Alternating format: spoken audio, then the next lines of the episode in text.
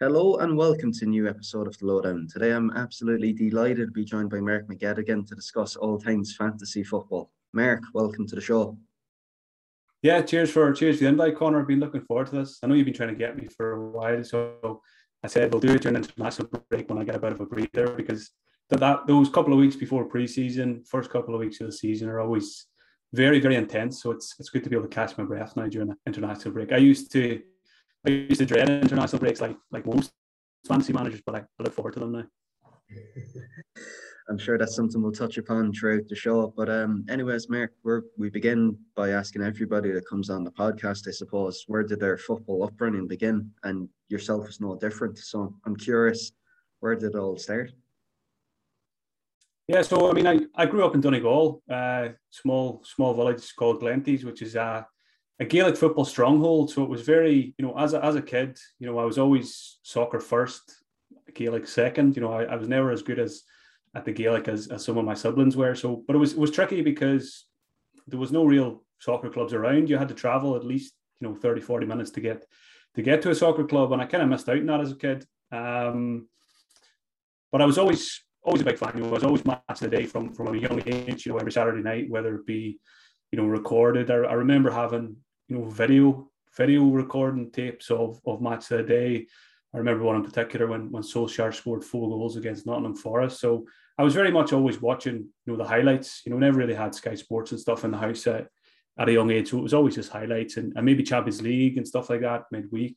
So that was where it began really. Um, and I guess you know the the usual you know FIFA uh, with friends and then in particular, Championship Manager kind of took over my life. Uh, me and a good friend of mine used to play religiously, hours upon hours of Championship Manager and Football Manager. And I remember we used to go home at maybe first and second year of secondary school. We used to go home at lunchtime. You'd have that hour to get a, a bit of Championship Manager. I don't think there'd be any food eating or at least it would be something you could you could eat while you're while you're playing. And, and we'd forget to go back to school sometimes because you just get engrossed in the game. So yeah that's that's where it started for me really was all the, the football manager championship manager games. And that's kind of what led on to the fantasy then. And i suppose that's the perfect segue Mark. where exactly did fantasy football fit into all of this? Yeah so again thinking back um you know again I've been playing for a very, very long time. I, I'm trying to pinpoint maybe the first time fantasy ever kind of came into my life. And I think it was actually World Cup 2002 when, when Ireland were there, uh, Korea and Japan, the famous Roy Keane saga. I remember my my two uncles have a pub in Donegal, and I remember being in there before the tournament started, and there was there was these sheets of paper flying around, uh, and it was some kind of a football game for the tournament, and it was basically a list of an A4 sheet of paper with a list of players and their prices and you had to pick, I think it was five midfielders and five forwards for a budget, I don't know, 60 million or something for the World Cup in 2002. And someone said, you want to play? And that, that was it. So I was, I think I was 11 at the time.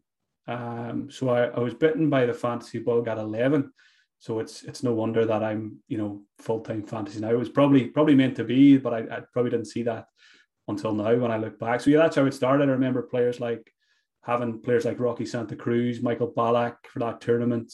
Um, I know Matt Holland was in my team when he scored. I think it was against Cameroon in that game. So yeah, that was that was that was the start of it. And then I think so that was 2002, and I think it was around 2002 2003 that the fantasy game, the official game as it is now, kind of came online. And it was it was a friend of mine who actually, you know, found it. The guy who, who I used to play championship manager with, and he sent me on a link probably wasn't a link in those days. It was probably word of mouth. He says, check out this this website. And I remember we started from the very early days. We didn't know what we were doing. We were very young, but um, we've been playing it ever since.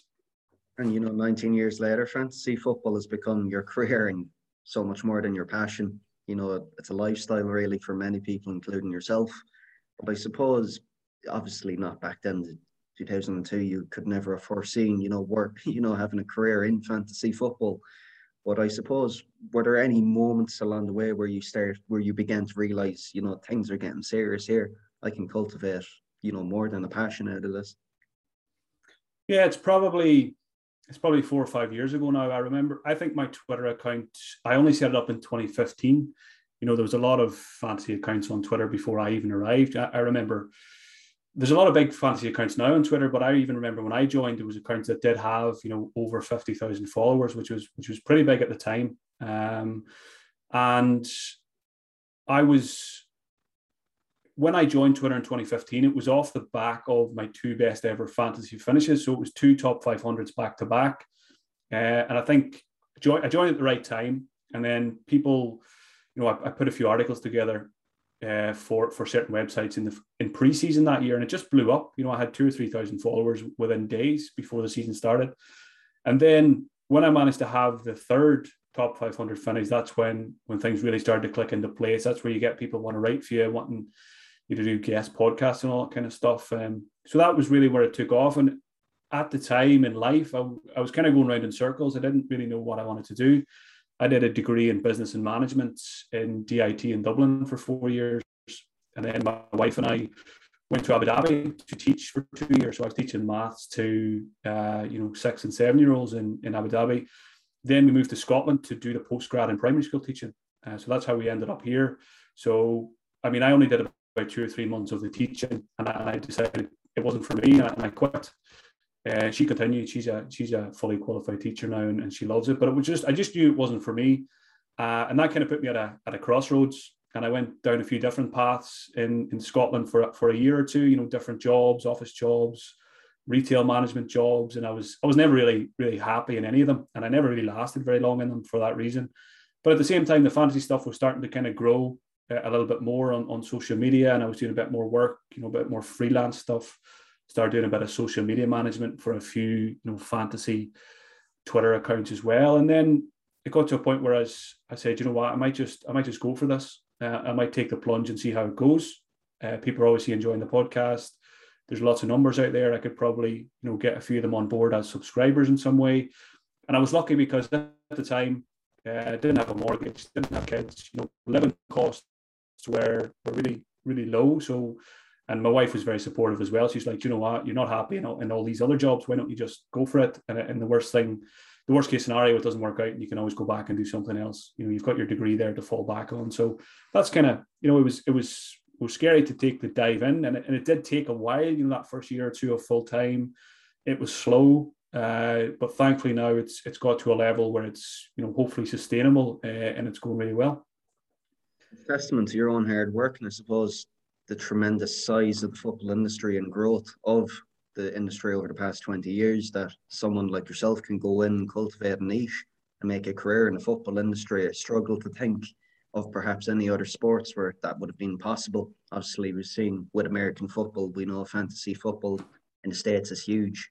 But apart from that, I can't really envisage any other sport. But I suppose, Mark, if we're going to get into the particularities of fantasy football, I mean, you've regularly finished in the top 500 over the past 10 years. I suppose many people, you know, listening to this podcast would want to hear what exactly are the key principles behind building a successful fantasy football team. Yeah, I think the, the I think the most important thing I always say to people who are new to the game is you've got to figure out what kind of manager you are uh, and that can take time. That can take a good year or two of playing the game to really, you know, experiment with stuff. For example, early transfers versus late transfers and, and stuff like you know different approaches to captaincy and stuff. So I think it always comes down to your personality as well. You've got to kind of have a play style that matches your personality. Otherwise, you're going to have a bit of a conflict. Uh, you know, I'm a, I'm a very laid back person. Uh, I don't take too many risks in life. I know I took a risk going into fantasy, but that was one of the few ones so that reflects my play style. You know, I'm very patient. You know, I don't take many you know points hits and stuff like that. So yeah, you know, it's you've got to figure out you know what kind of manager you are, and then you kind of evolve from there. Um, and it's it's a common you know it's cliche play your own game, but you know that is the most important thing because if you if you listen to loads of podcasts and you read loads of articles and that starts to influence your decisions, you know you'll get away from from from what you are as a manager, and that's when things things tend to go wrong. And if we are to suggest, you know, fantasy football players are professionals, you know, you would have that traditional professional versus personal conflict in terms of you may be a United supporter and may want to fit in Bruno and Ronaldo into your team, but your head may dictate otherwise. I mean, have you refined any processes or systems over the years, Mark, to make sure you're not necessarily surviving game week by game week? Yeah, and that was a good point you made about the the conflict when you're a, when you're a fan because I'm a Manchester United fan and and, uh, and that's one of the, the most important aspects. If you want to do well at fantasy, you've got to you've got to put that to one side. You know, I very often have three Liverpool players in my in my team, and quite often over the years, actually recently since Sir Alex Ferguson left, there's no Manchester United players. Thankfully, that's changing now with with the likes of Ronaldo, and it's it's funny. I'm actually in conflict this week as we speak. You know, I'm, I've managed to get tickets for for Ronaldo's homecoming against against Newcastle, and it, it shouldn't be a factor in my decision making, but it is. You know, I feel like I can't go to Old Trafford now and not own him. Uh, you know, the reason I'm going there is to see him. I've got Bruno on my team at the moment, so I need to decide: do I do I sell Bruno for a minus four to get the main man Ronaldo and make him captain? So it's uh, all those little things are they, they can complicate things. I suppose for those managers too. I mean, we're speaking about just one decision in particular but we've seen a lot of people online on Twitter, you know, pre-season debating over how to get us so many, you know, high-scoring assets into their team. I'm talking about your Trent Alexander-Arnold's, Bruno's, your Salah's, Harry Kane, even now. I mean, question is, I suppose, how many of these high-value assets could you possibly have in one team? Yeah, good question because I think we're at a we're at a crossroads in FPL at the moment going into game week four the common approach, I guess, has been you know Trent is in most teams, and then you've probably got two big hitting attackers. You know, Salah and Bruno were the popular ones game week one. Now you've got Lukaku, you've got Kane, you've got Ronaldo. So people are trying to fit in three. Uh, I don't think you can fit in four of the the 10 million plus guys. Um, but I think what you know, I'm seeing it already this week. There's a lot of traditional managers like myself that as soon as we see a team with Trent plus three, let's say Ronaldo, Lukaku, Salah, it, it hurts our eyes. You know, we're, we're naturally as as long term players of the game, we think that's an unbalanced team. But I think then you've got to be open um, and you've got to you've got to be flexible as an FPL manager, even if you've been playing it for a long time. And who's to say shoehorning these, you know, three of these big guys in won't actually be the way to play the game. So, you know, I'm going to be wrestling with that myself. Um, so I still think, you know, if I was to wildcard this week, which I'm not doing, but if I was, I still think I'd be on my traditional. Probably Trent would stay, Salah would stay, and then I'll have to decide between one of Ronaldo, Kane, or Lukaku, because I much prefer, you know, a strong spread of 11, strong 11, rather than having, you know, let's say three 12 million guys, and then you're going to have someone like a Livramento or a, you know, a 4 million or a 4.5 million midfielder in your team. But again, it's this could be the season. Every FPL season is different, and this could be the season where people who shoehorn in Lukaku, Ronaldo, and Salah and Trent, maybe those will be the managers who come out on top. And that's that's the beauty of FPL. There's no right or way wrong to wrong right or wrong way to play it, and we'll only know that at the end of the season. Which why it's one of the things that makes it such a such a good game, and, and why so many people play it. And I suppose, like if we're going to speak about traps or misconceptions when it comes to fantasy football I mean, typically, you know, having played the game for a long time, such as myself, I'm more inclined to pick, I was more inclined to pick players over the years once I see selected by 43.6% of the rest of the players. I mean, what would you say about something specific like that? It's almost akin to fear of missing out. For me at the moment, I'm just looking at my team and I'm looking at the matrix I have for the next few game weeks. I'm like, there's no way I can afford not to have Ronaldo on my team when I say he's going to be selected by 40% of the other players. Yeah, that's, I think, arguably the biggest challenge nowadays for fantasy managers is the the fear of missing out. And it's, it's been, you know, it's been blown up by by social media. You know, most serious fantasy managers now probably do use things like Twitter or Reddit to, you know, to get their news. But while you're on there getting your news, you're seeing an awful lot of other stuff. In particular, you know, people posting their teams, people who you know posting their captains, and it's hard. It's really hard. Um, I'm, I'm going back to that example of Ronaldo against Newcastle in game four. So you know, it, my experience is telling me that I shouldn't sell Bruno for a minus four when he's playing against Newcastle. He's a very good captaincy option, but then I've definitely got the fear of missing out on a a Ronaldo hat trick on his homecoming. Um, you know, in particular, while I'm there, if that happened, it would probably take away a little bit from my enjoyment of the day. So, yeah, fear of missing out. When it comes to ownership, it's something I've never, I, I never let it influence me. I think it's it's impossible to say that I do that 100% because it's it's in your face all the time nowadays. You've got you know people talking about effective ownership now. So I I, I hate effective ownership because before I knew what it was, I would cheer every single goal from one of my players. But now if I've got let's say I've got Bruno and I don't have him captain, sometimes if he scores you know my rank drops even though I own him. So I would rather just not know that that was a thing because it does kind of it, it takes away a bit of the enjoyment of the game. It's it's very annoying that you can play a game and one of your picks scores and it actually goes against you.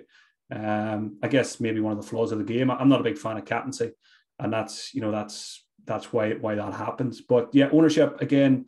Going back to your question, it's something I try as much as possible to avoid um, and, I, and I try to never let it come into my decision making. And again, the Ronaldo example, I don't know what his ownership is right now because I haven't looked at it, but I, but you can always guess what a player's ownership is anyway. I know it's going to be ridiculously high for game week four, even though he's only been in the game for for two weeks. Um, but again, the decision won't be I won't be buying him because I'm afraid he's going to hurt me because of his ownership. It's more you know, it's I'm thinking about the points. I think Ronaldo is going to be a better option than Bruno long term.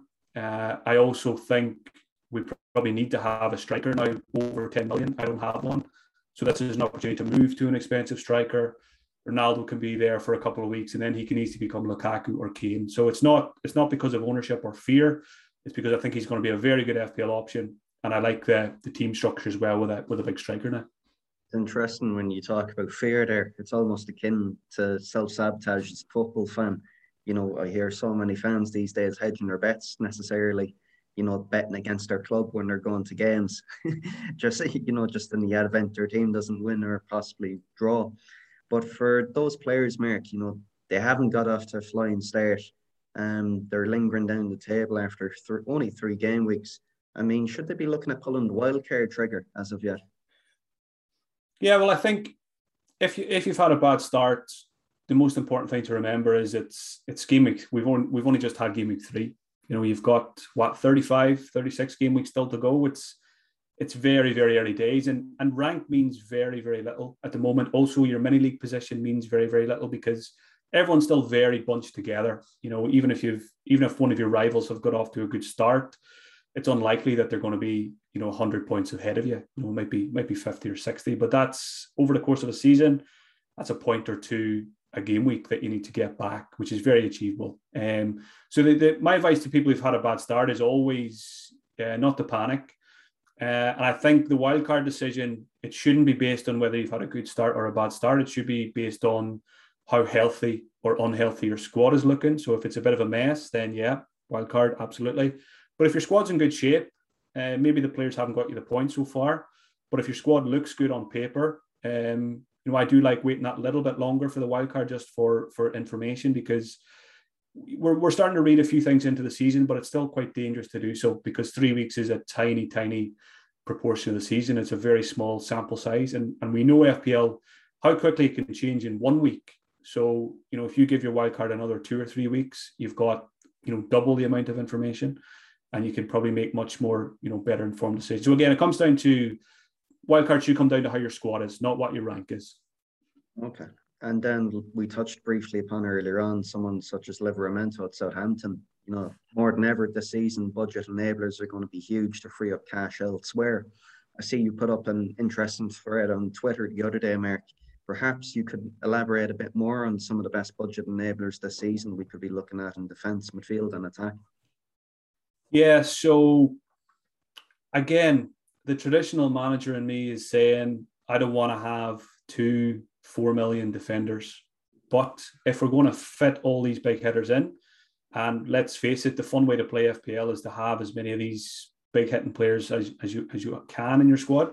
So there is a lot. Livramento looks looks really good. Um, you know, I think he's got a good chance of keeping his place in the team because he's had a very good start this season.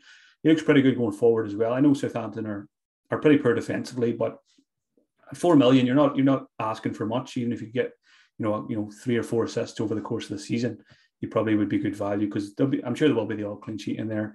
You know we've got players like you know Brandon Williams has gone to Norwich now as well. Again, a team that are not going to keep many clean sheets, but again a good budget enabler. So I do like the idea of you, you, you still want to have three good defenders. So, you know, for example, you could have a Trent, a Shaw, and then maybe maybe a very good 4.5 or a 5 million defender. And they would be your staple three starters every week because these 4 million guys, you don't really want to have to play them too often. So you could have, you know, I am open to the idea of having two 4 million guys on the bench this season where I, I never really would be in the past. But I think we've got a few decent ones, uh, the two that I mentioned. And then that allows you to have that, you know, extra bit of cash elsewhere. Uh, and then in midfield, there's there's a few emerging, you know, around the the five million, the five point five. You know, I still think Smith Rowe could become an option. Now the fixtures are improving for Arsenal. I think he's dropped in price as well. Players like Mbeumo at Brentford looks good. Demarai Gray has looked really good at Everton. I think he's only 5.5 or 5.6. And then up front, we're probably not really looking for too many budget because I think most people are still going to try and fit in three strikers. Uh, Antonio's going to be one. Then you know, a big one, Ronaldo, Lukaku, or Kane. But then, you know, if you maybe those who are going three five two or four four two, um, you know, a player like Dennis at Watford possibly. Again, you never really want to go, going to want to use this guy. You know, you really want to try and keep these guys on the bench as much as possible. So yeah, there, there is options out there. Uh, in particular, I think um, you know there's a couple of four million defenders, and then those 5.5 million midfielders. You know, those are the, they're going to be the most important players this season. If you can get those right, then you can jump around. You can use your transfers on the big guys. So yeah, we've got to try and get these cheap guys in who hopefully we can keep all season and not and not worry about them. Very interesting. You're describing it almost akin to managing a financial portfolio. And I suppose one interesting question, which I'm sure listeners of this podcast would love to hear, is I suppose throughout your tenure doing fantasy football, Mark, have you noticed any trends perhaps as to occupations or people working in specific industries that do well in the game? Yeah, I'll just touch on the financial side of it first. I've noticed over maybe even over the last year or two, I find myself using a lot more lingo from the financial world. You know, I'll always use the word asset, um, you know, long term investment versus short term investment and stuff like that. So there's obviously a big crossover there. You know, I'm a manager who likes to when, when I buy a player with my transfer, I I I hope that that player will be in my team for the, the whole season. That's the way I approach transfers because I, I like to make as few transfers as possible. So I'm always looking to make a long term investment when I buy a player.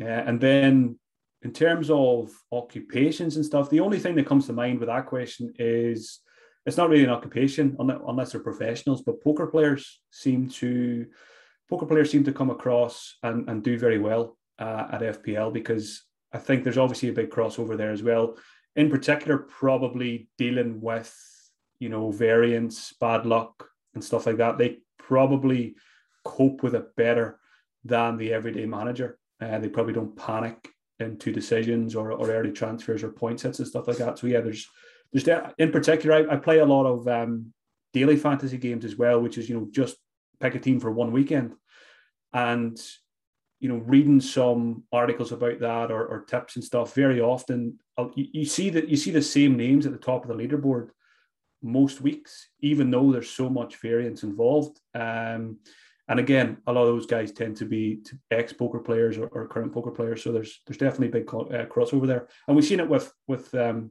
you know chess as well. Look at magnus right, carlsen yeah. you know the world, world champion. Um, obviously a very strategy based game. I don't know anything about it but for anyone to be the world chess champion and he was number one in FPL at one point out of seven or eight million people. You know that that always reminds me that there's there's definitely skill involved in this game as well as luck. Yeah, and I suppose you know as we begin the end of the conversation, Mark, you know this is something that originated as your hobby, became a passion, and now it's your full time career. But you know, we've heard of so many stories over Twitter over the past few years of people being just consumed 24-7 by the game of fantasy football. I mean, is there anything in particular you do now to switch off, or have you any other hobbies or interests outside of deciding who's going to be your captain for the forthcoming weekend? If I'm being totally honest about it, I find it very, very hard to switch off. Um, and I'm just glad that it, it is my income and it is my job because chances are I think I would still be doing just as much of it if it was still a hobby. So it kind of justifies the obsession. Um, in terms of switching off, so I spend, you know, I usually spend Monday to Friday uh, working on FPL. Uh, but I think routine, I think like anything in life, if you've got a good routine and if you can master that and be, you know, be strict with yourself about that, that's the best way to be able to switch off. So, for example, you know, I'll take my wife to work in the morning, won't start work till 10 o'clock, and pick her up at four, half past four. And, and as soon as I go to pick her up, laptop's off, try not to switch it on again for the evening. Obviously, it's very hard because you've got your phone with you most of the time. Then at the weekends, I switch off as well. So I don't I don't watch very many games live at all because when it comes to the FPL deadline, I'm usually sick to the sick to the teeth of FPL, having spoke about it all week and having watched all the previous weekend's games. So what I do usually is um, just record the games at the weekend uh, and get out with my wife uh, and make the most of the weekend, and then I'll watch them Monday, Tuesday. You know, when she's at work, just it allows for you know a better quality of life. And I find if you watch games live as an FPL manager, it's an emotional roller coaster, and, and I don't think I cope well with that myself. I'll find myself getting annoyed during the game. You know, that'll be I'll be on a high at certain points of the game if my players are doing well. But I find when I watch the game live, I just focus on my players. Whereas if I watch the game after the fact, I know the score, I know who's got the points. I feel like I can watch it with a with a clearer picture, and I'm watching, you know, all 22 players rather than just the, the two or three that are in my my FPL team. I hope that means you're not going to necessarily triple captain Ronaldo before the don't, uh, return to. Don't, don't tempt me. Don't tempt me. I, I can't. I, I can't rule it out. I can't rule it out.